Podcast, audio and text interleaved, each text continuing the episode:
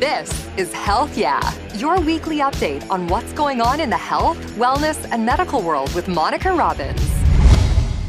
Hi, everyone, and thank you for tuning into Health Yeah, your prescription for clear, concise medical, health, and wellness information. I'm Monica Robbins. Recently, I moderated a panel with Cleveland area healthcare leaders and Ohio Congresswoman Marcy Kaptur to discuss access to social services. The virtual event was hosted by Care Advisors, a healthcare technology firm. They'd recently done a survey of greater Cleveland social workers to determine what needs had changed because of the pandemic, and more importantly, what their clients are saying are their biggest concerns. The responses were eye opening. Panelists included Terry Byrne, Vice President of Health Center Operations at Neighborhood Family Practice, Dr. Patricia Lyons, owner of Lyons Counseling and Consultation Services, and President of the Columbus Association of Black Social Workers, and Director of Molina Healthcare Social Determinants of Health Innovation Center. Also, Dr. Michelle Medina, Associate Chief of Population Health at Cleveland Clinic, Margaret Mitchell, President and CEO of the YWCA of Greater Cleveland, Dr. Adam Perzynski, Associate Professor of Medicine and Sociology at MetroHealth, and Lisa Weitzman, the We Care Manager of Business Development at the Benjamin Rose Institute on Aging. But first, let me start with the results of that survey. The survey respondents primarily worked with adults aged 18 to 64, those responsible for securing their own social services. And almost all respondents have been working in the field more than five years, yet only half are screening for social determinants of health.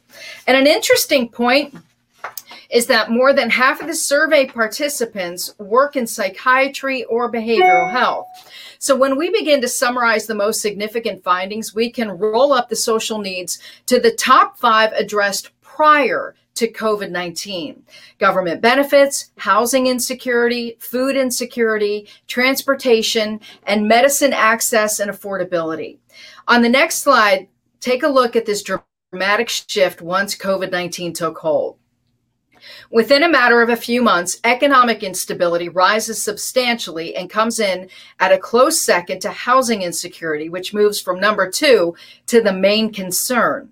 Government benefits and food insecurity remain leading problems. But during the pandemic, a new social need appeared. Social isolation outpaced medicine accessibility and affordability, transportation, utilities, life skills, among others.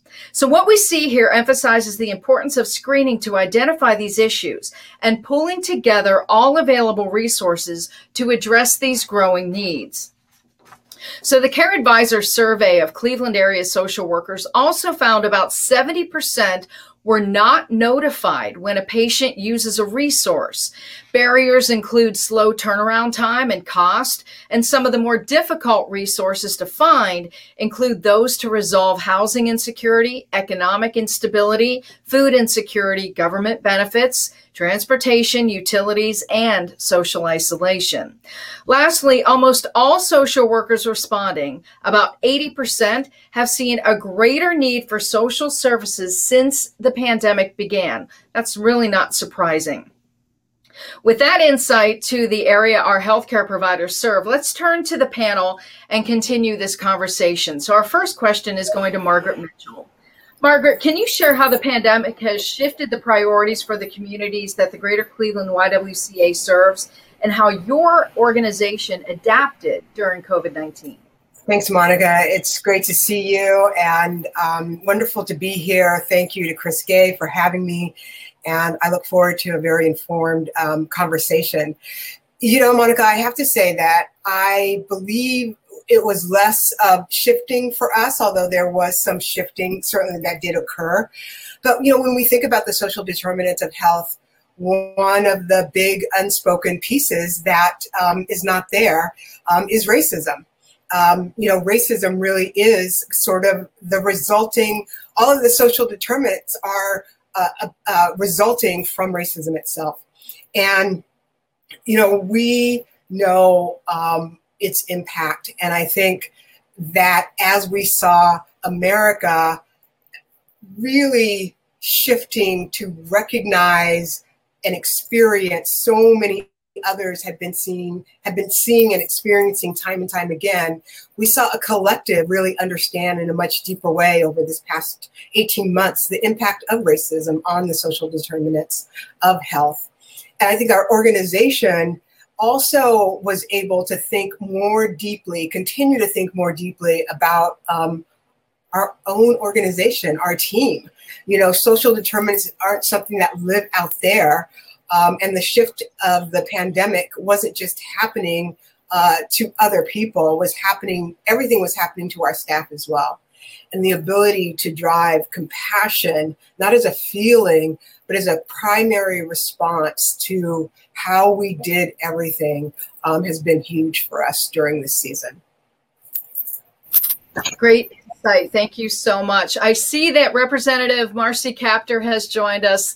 Thank you, Congressman. If you would take your, Congresswoman, take yourself off mute, we would love to hear from you. Well, I just want to thank all of you. I've been listening to what you've been saying. And uh, thank you for the expertise you bring to the table. I want to thank Margaret McGinnis in our Washington office, who has helped to allow my participation. And as I look down the list at all of your qualifications, I'm not sure what I have to add except you have a lot to share with me, a lot to share with the country. Uh, we so value what you do and the pressures under which you work during this difficult time. Um, in terms of issues that deal with economic and racial uh, inequities, uh, these are very much on the minds of many members of Congress. We're trying to write bills that reflect that in all of our uh, respective areas. And um, just know that in terms of the mental health of the American people, this is a very deep concern of mine. And we are working on a bipartisan basis. Nobody ever reports about it because it's not sensational. But we are working on a mental health crisis response act. Uh, members from both sides of the aisle, I've never seen this much interest in the Congress uh, to deal with issues that are quite complex, um, where we don't have medical answers many times and uh, how to diagnose, treat, house, and help to skill up individuals who are being left along the sidelines. The pandemic has made it much more difficult, as you know. And you, as a profession, in each of your responsibilities, knows the shortages uh, of personnel that we experience. And we are addressing the issue in our conversations in Congress about how to incentivize employment in these really critical fields. We believe we are about 100,000 psychiatrists short in the country. We look at the pay disparities involved in individuals who would graduate in those fields, advanced psychiatric nursing, extremely short. Um, how do we pay for this? How do we help these individuals serve our community? I even talked with the head of the US military about this about a week ago on what the Department of Defense could do to help relieve student loans, for example, of those who had specialties in these fields. So I'm very open uh, two ideas in that regard.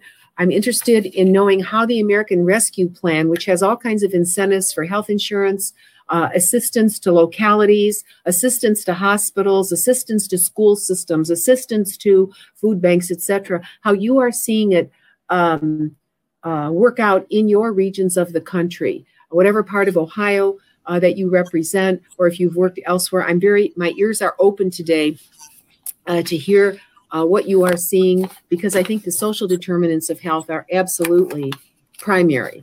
And uh, we know the outcomes are so much less um, uh, good for individuals who come from families where the mothers have not had good nutrition, uh, where circumstance leads to um, brains not developing for our young people.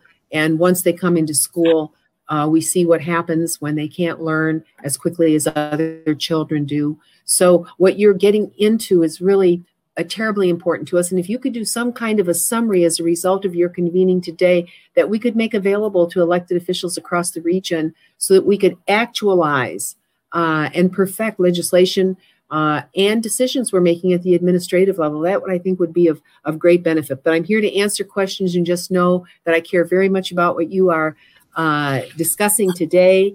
And we have tremendous medical assets in this part of the country. The question is, how well are we able to lead people in need of care to them? And I still see great gaps there. uh, where, as hard as you're trying and as hard as we're trying, there are a lot of people that just fall by the wayside and are quite difficult. I'll end with one story. I had a call from one of my sheriffs who said, Marcy, here's my problem. I need a new jail. I actually need a treatment center. He said 40% of the people in my facility are mentally ill and drug addicted. What do I do? That is a story of sheriffs across our state who have a population that honestly they weren't trained to deal with. Um, and we need to think about better ways to intervene to prevent uh, those who have uh, social challenges of one and behavioral challenges of one kind or another.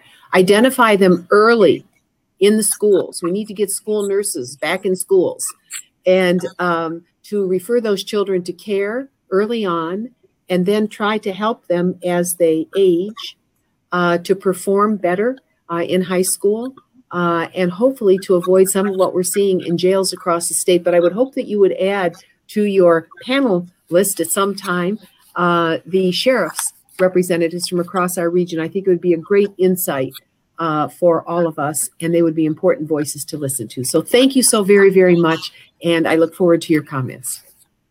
Representative Kaptur, I'm so glad you're here. And I also am very glad you brought up the American Rescue Plan. While I have you, can you highlight some of the provisions that will help eliminate barriers to social services for those in need? All right. Well, the act is quite long.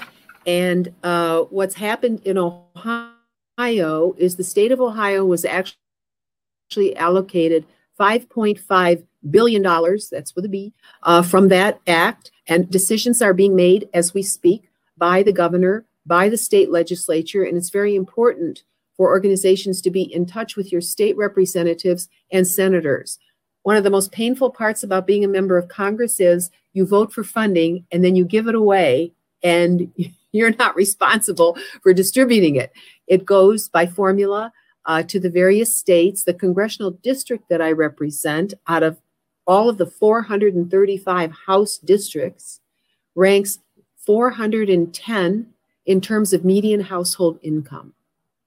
If you, it's really shocking across our region. So we have great need in this area, and we should have strong voices in Columbus. Uh, and the institutions you represent should band together like a necklace and you should make your voices heard of those who will be making decisions on where those dollars are to be expended. There are some guidelines provided at the federal level uh, for the use of those dollars. The same is true in your counties and in your cities. Literally, millions, hundreds of millions of dollars have been allocated to the counties in the district Cuyahoga, Lorain, Erie, Ottawa, and Lucas, and to the respective communities, the cities and towns in those regions. And most city councils and mayors are having meetings. They're thinking about what to do with these funds, but you need to be organized, preferably as a group rather than individually, and making recommendations to the mayors, the city councils, the uh, county executives, the county governments in these places, uh, the elected officials in those uh, communities, because they have been distributed to those localities.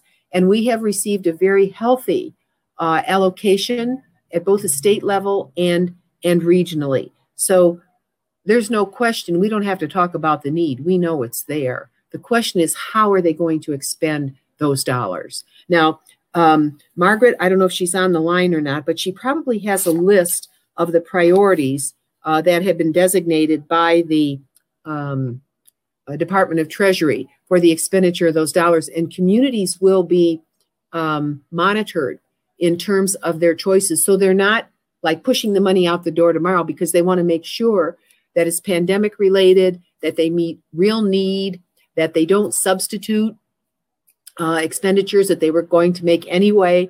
Uh, there are uh, very strict guidelines, but many of you are dealing with individuals who've been impacted by COVID in one way or another and uh, a large share of those dollars can be expended in that regard. Uh, I also wanted to say to you at the same time as you look at those dollars, do not forget about the other funds that come from the federal government simple one example community development block grant monies that are coming to your cities right now. And one of the things that have that has happened is that people are forgetting because they're looking at this sort of extra money that's coming in because of the pandemic and forgetting about testifying before your local governments to receive the regular allocations of funding uh, that come in. So uh, look upon that as the cake.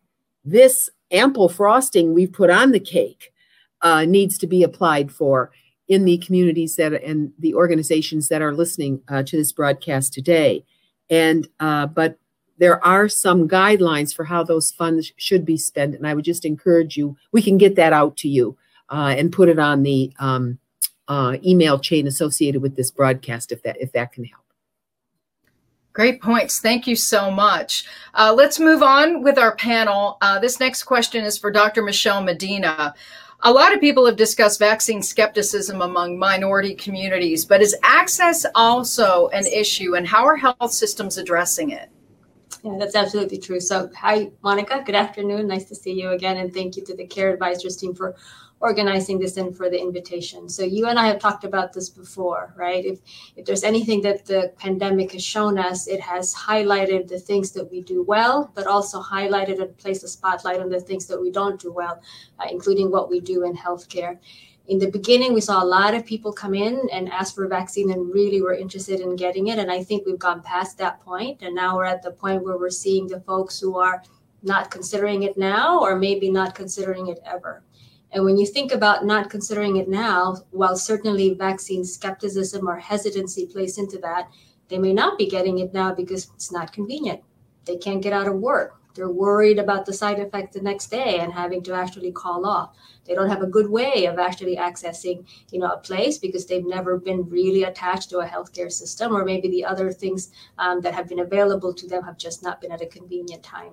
So when you think about that then you really have to shift your strategy. Whereas in the beginning we wanted to get it out as quickly as efficiently as possible and a lot of organizations stood up big mass vaccination sites. Now we're at the point where we're thinking how can we be more direct how can we get down to the neighborhood level? How do we actually begin in much the same way that we do for any civic action, even canvassing door to door, right? So within the Cleveland Clinic, we've actually looked very carefully at our homebound population and actually asked the question, can we just deliver the vaccine to you? And our team has been able to do that for about 1,400 people. We work very closely with the community. Um, a lot of the healthcare organizations, the public health departments meet regularly. In fact, we meet weekly to talk about this and to use data to show us where the points are where we're not seeing uptake and then be very deliberate about how we go there. And then really talking to employers, churches, civic groups, and asking the questions what are you seeing and what else can we do to actually help you get people in? Thank you so much. And I want to remind the rest of our panel that if you want to make a comment after someone's answer, feel free to pop up your video so I know to call on you. Uh, let's bring in Terry Byrne. How do you incorporate social determinants of health in your delivery system, and why is this so important? Uh, thanks, Monica. Yeah, and I'd like to echo everyone else. We really appreciate being here today. Um, I think all of us in healthcare have always recognized those social determinants of health always affect our patients' lives. So things like their food insecurity, their transportation, their economic stability have always affected what what they do and how they interact with us. So really, that in, especially things like in economic stability and the lack of resources to even just get to a clinic uh, maybe I, am worried that they're going to treat me differently because of who I am or you know my the resources that I have. You know, just the inability to get to our clinics. We have folks that that take several buses just to get to one of our facilities. And then the food insecurities when you have those social determinants. You know, a lot of conditions, diabetes, um, high cholesterol, high blood pressure are based on the foods that they're uh, they're intaking, and and a lot of times it's just that they don't have access to fresh fruits and vegetables. They don't know how to prepare them. They don't know how to interact with those kind of things. So we've always prided ourselves on being in the you know our, our name of our group is neighborhood family practice. So we pride ourselves on being we have clinics in the in the neighborhood, and we find that that's super useful to our patients. It's really important. Um, many of our patients walk to our clinics um, because they are located where they can walk and they can get easy access you know, and so that's that access to the care, that primary care practitioner, um, and they get to know their team really well. So a small clinic where they really know their team really well has been really successful for us. Um, we on the economic side, we take any we'll take anybody that walks in our door, uh, and it didn't matter whether they were patients or not. Um, they were allowed to come in and get uh, fresh fruits and vegetables in any of our clinics. All right, um, Dr. Lyons, let's move on to you. The pandemic has shown a light on healthcare disparities. Can you share with us what extremes you've seen through the lens of individuals and the families you serve? Specifically, what impact has health disparities played in people of color during COVID 19? Absolutely. One of the things, first of all, I, w- I would like to say when we think of um, disparities that impacted um, the Black community, Black families, Black individuals, is that the disparities had all long existed prior to COVID 19, right?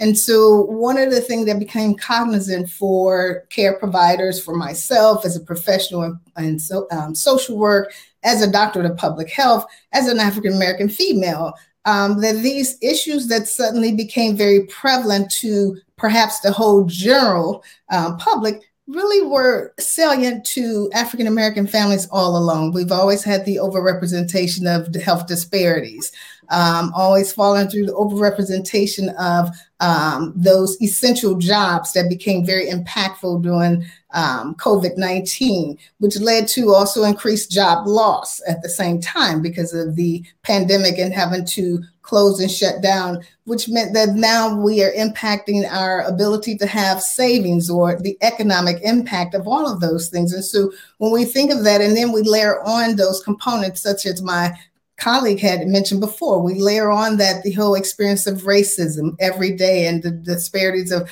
biases and the impact of those things. And then let's let's not forget some of the major things that happen with the overrepresentation of African Americans and due to police violence and the loss of lives. And so all of these things contributing, they just create this big snowball effect that impacts our overall care um, and what's happening. And so it is essential that we continue to address these issues. And so I appreciate you asking the question.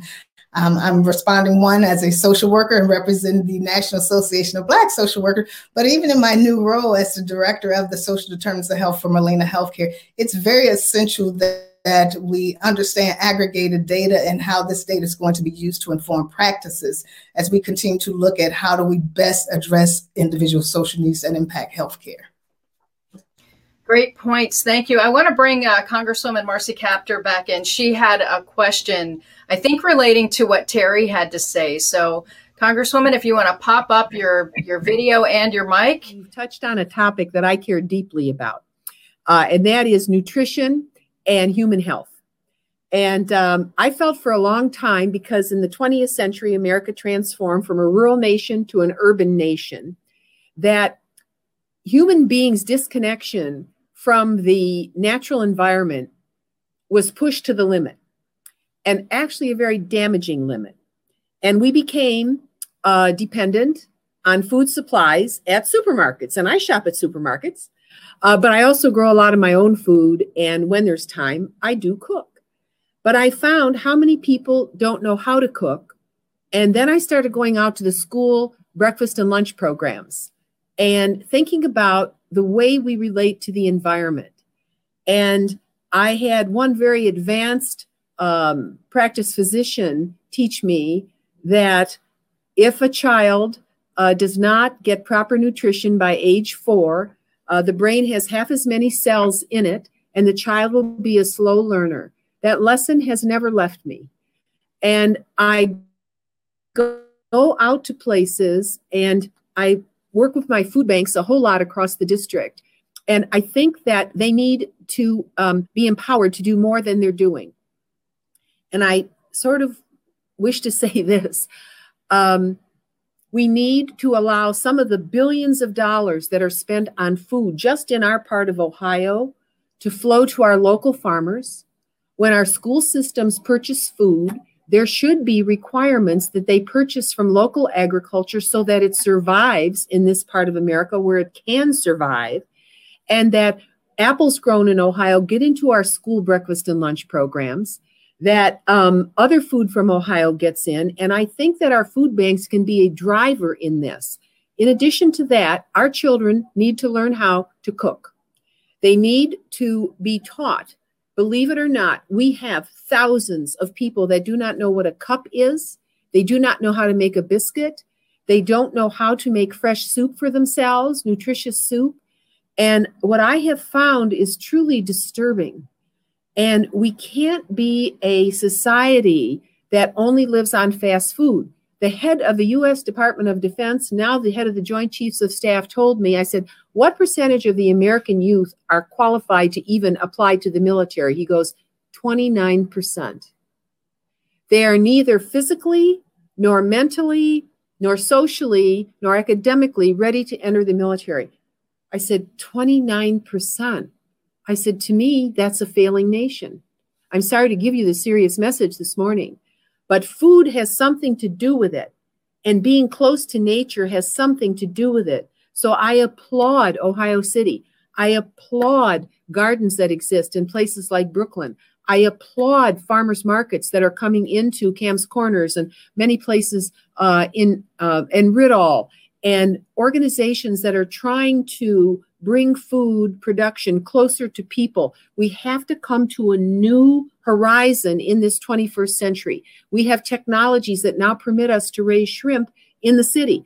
We have technologies that help us to be able to produce good fruits and vegetables next to public housing and involve the people who live in those buildings in that task. We have a way of improving people's outcomes, but we aren't applying them. So the issue of nutrition, uh, all the way up from the neighborhood where you live to the place where you work to the organizations we have in place that could be supporting local agriculture through the contracts they let, including school systems, is extremely important.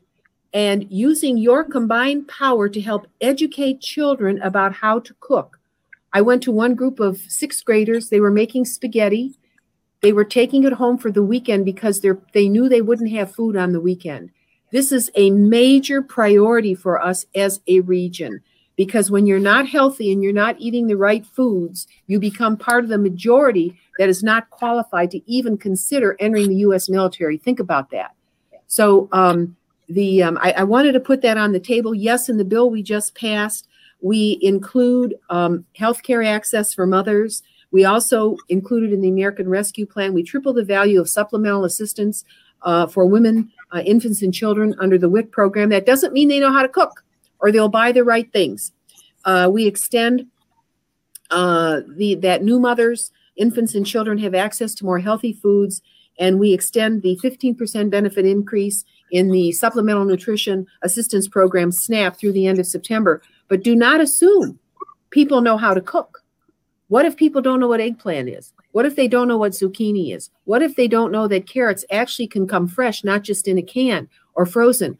Uh, we have to think about nutrition and health and the issues that you deal with every day. Thank you for letting me say that uh, because it is a major concern across this region. Thank you, Representative Kaptur. All right, let's move on uh, to Lisa Weitzman.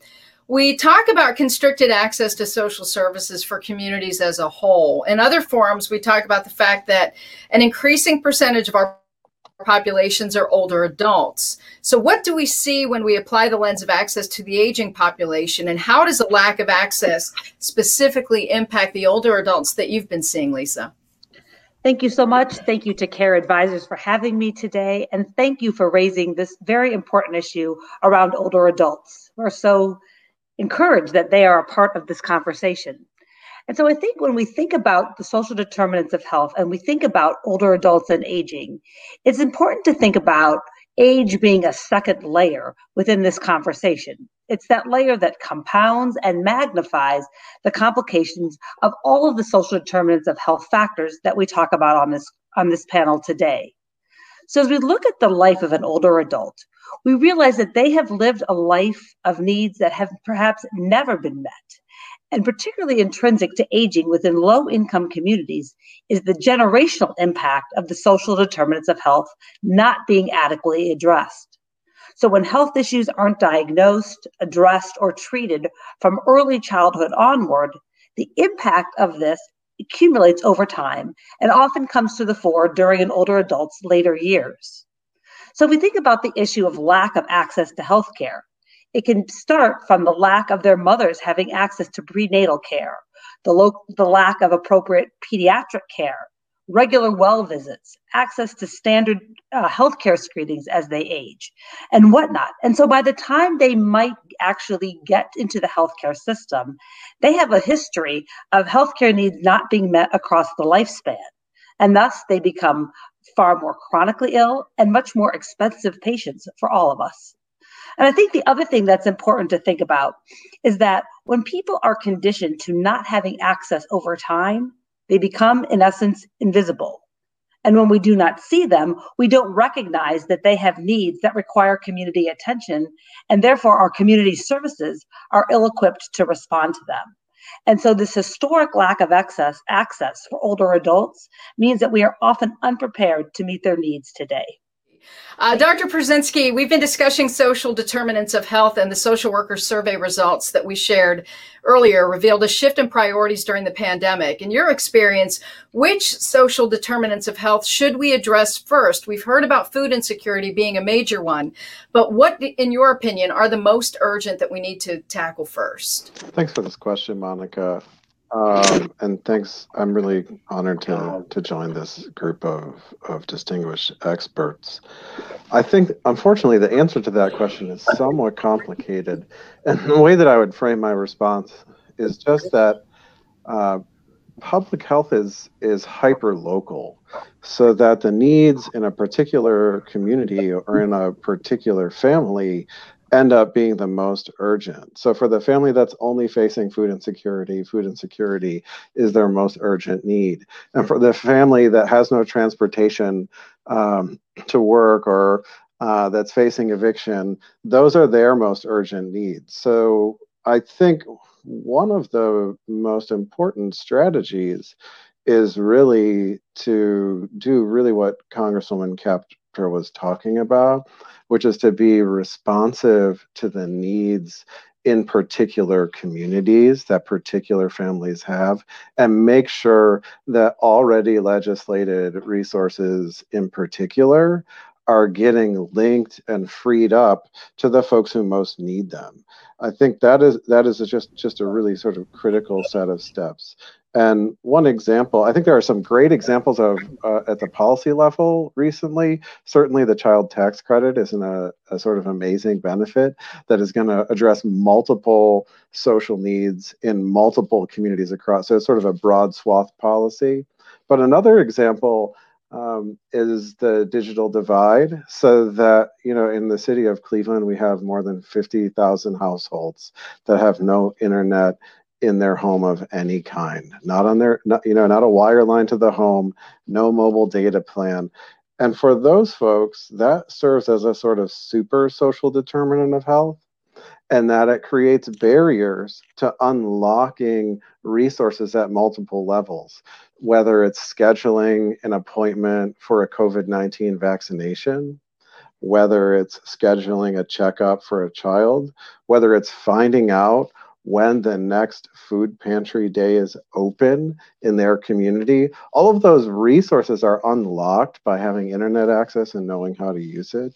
And this is another example where we have some good policy under the Emergency Broadband Benefit Program, which provides many of those households in Cleveland with a $50 per month sort of temporary subsidy so that they can have internet access. But there are some other gaps still present there some families may not have a device they may not have have the digital skills to be able to use those things. So i think that really my answer summed up is that we need to think carefully about the needs of particular families in particular communities and prioritize those needs of highest needs both within communities but also across our communities because they they they cross so many many different components. And you know, my last example here would be that in a family that is is struggling with something like intimate partner violence.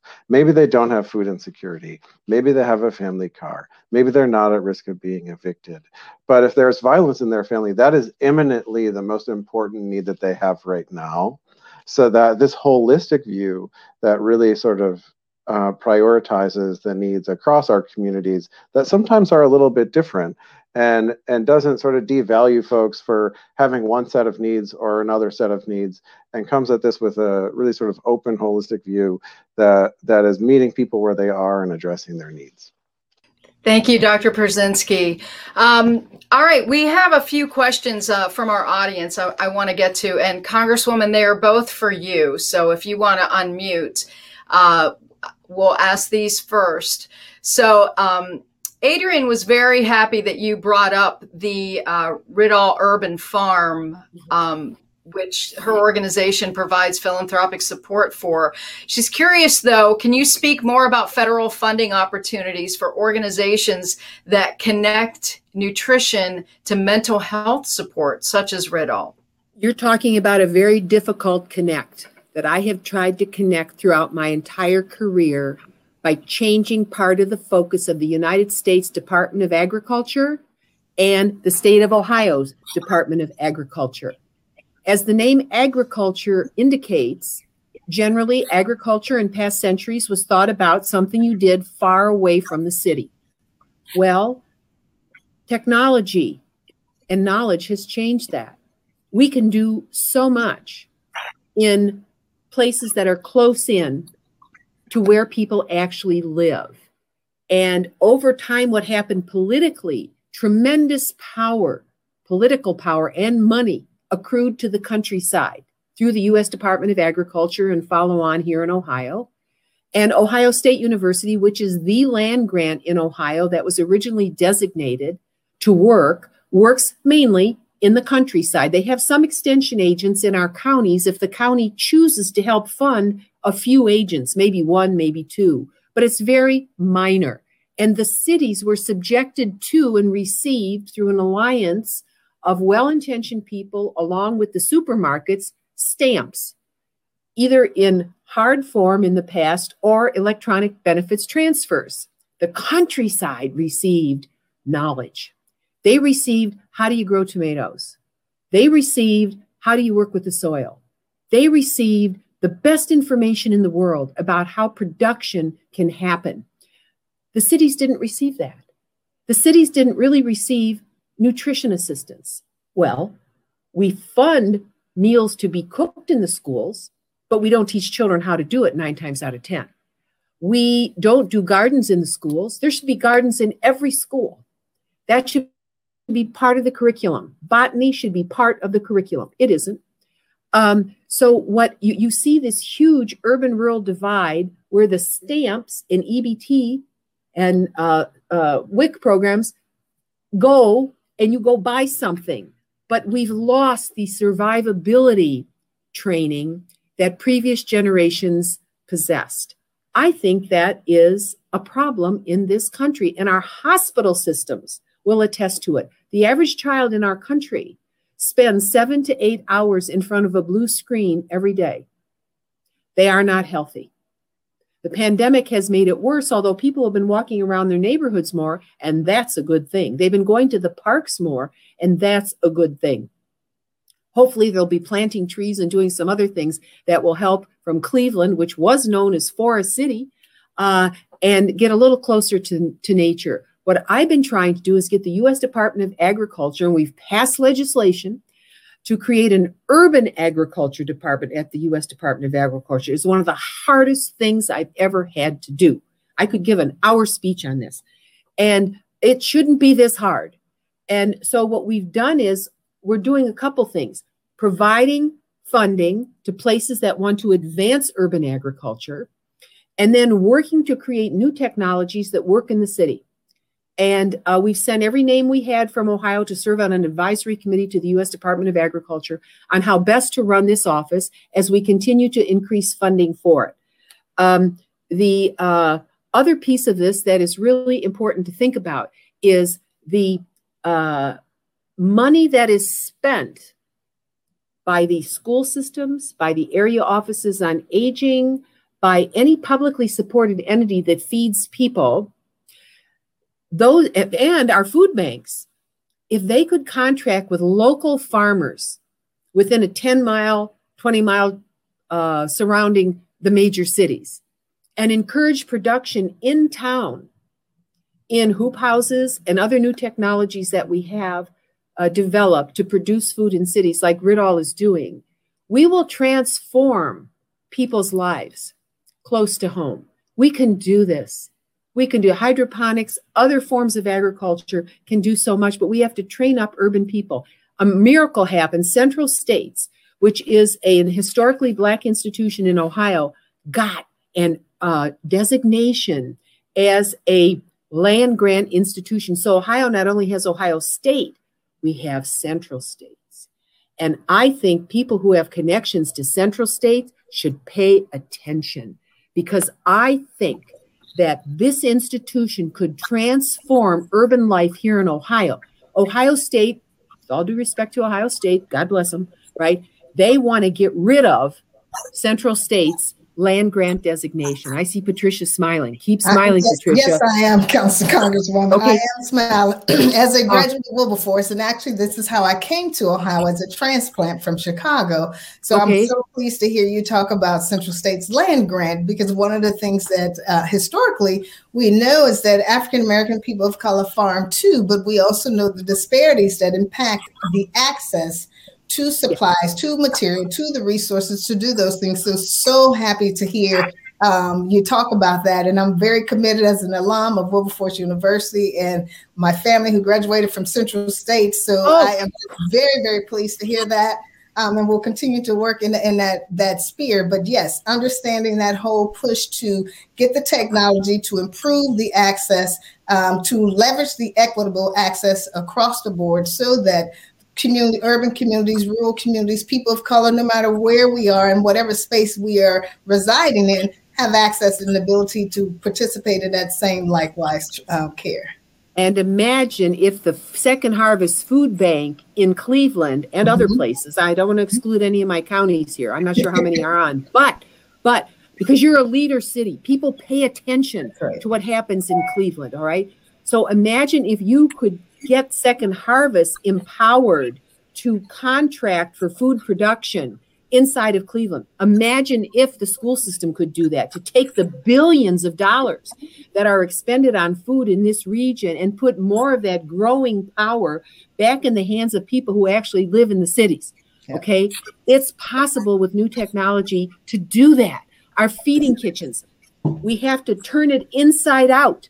And I'll end with this statement. And um, I pay so much attention to this. My progress has been slow because you're trying to change an animal that was invented two centuries ago, the Department of Agriculture. But the new chairman of the House Agriculture Committee is from Georgia. His name is David Scott. He is the first African American in over two centuries to become the chairman of the Agriculture Committee in Washington. And his first, I went up to him, I said, David, I am so excited for you. I am so happy for you. And you could feel the weight of 200 years on his back. And he said, Congresswoman, I want you on my committee. He said, but before you get on, he said, look at the movie or the video called Kiss the Ground. And I say that to the listeners here kiss the ground. That is how the chairman of the House Agriculture is now thinking about agriculture. And I told him, I said, my only question is, can we get you in the cities? You've got to help us in the cities. so just know that. We have uh, we have quite a few questions to get get through. We have about ten minutes left. Um, Representative Kaptur, if you can keep this one brief. Brian wants to know if you are supporting the poverty uh, resolution that was just introduced because it does touch on many of the root causes that form these health determinants. I don't know if I'm on it. Uh, Congresswoman Lee and I work very closely together. Congresswoman Jayapal is is a newer member, has many good ideas. Usually, I'm on uh, resolutions that uh, Congresswoman Lee uh, um, is a part of. So we will take a look at that. I just I'm not aware of it.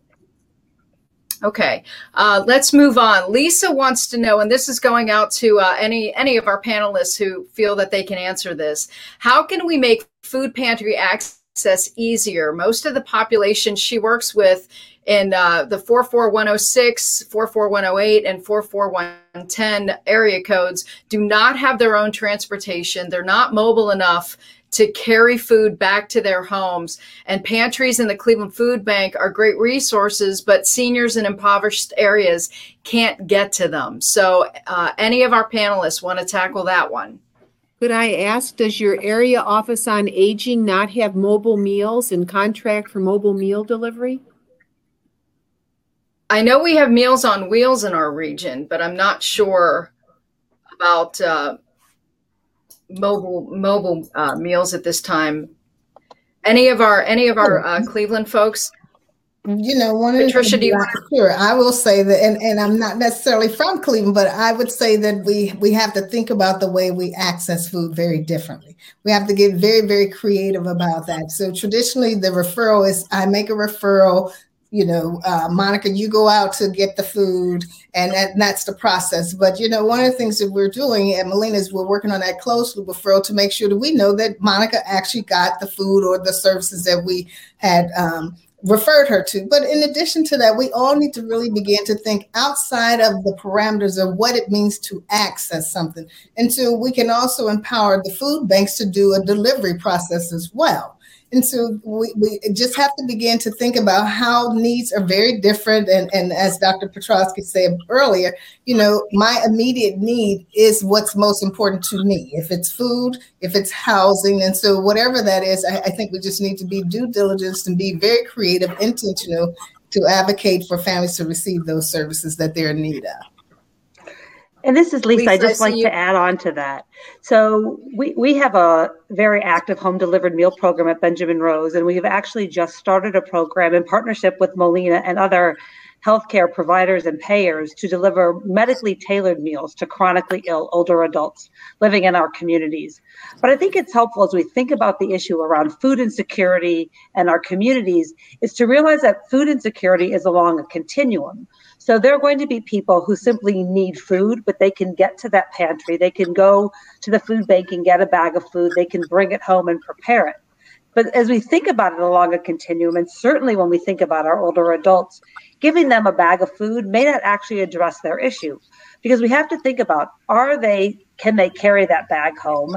If that bag of food is brought to them do they have the strength to actually stand up and prepare that food? Do they understand issues around food safety and what have you? So the challenge i think is to meet the the intervention with the person's need and making sure that those are aligned together and recognizing that there are multiple ways to address this question based on the capacity of the person whom we're trying to help. Margaret, did you want to jump in? I just wanted to jump in. I love everything that has been said. And I think rethinking access means so many different things.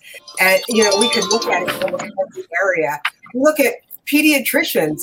And I always ask myself, like, why don't they have office hours on the weekends and in the evenings? It's everything we do. So much is built around, um, you know, privilege to the access. And so we leave out so many people and it touches absolutely everything. Rethinking access, why, how, who this impacts really will begin to um, transform us.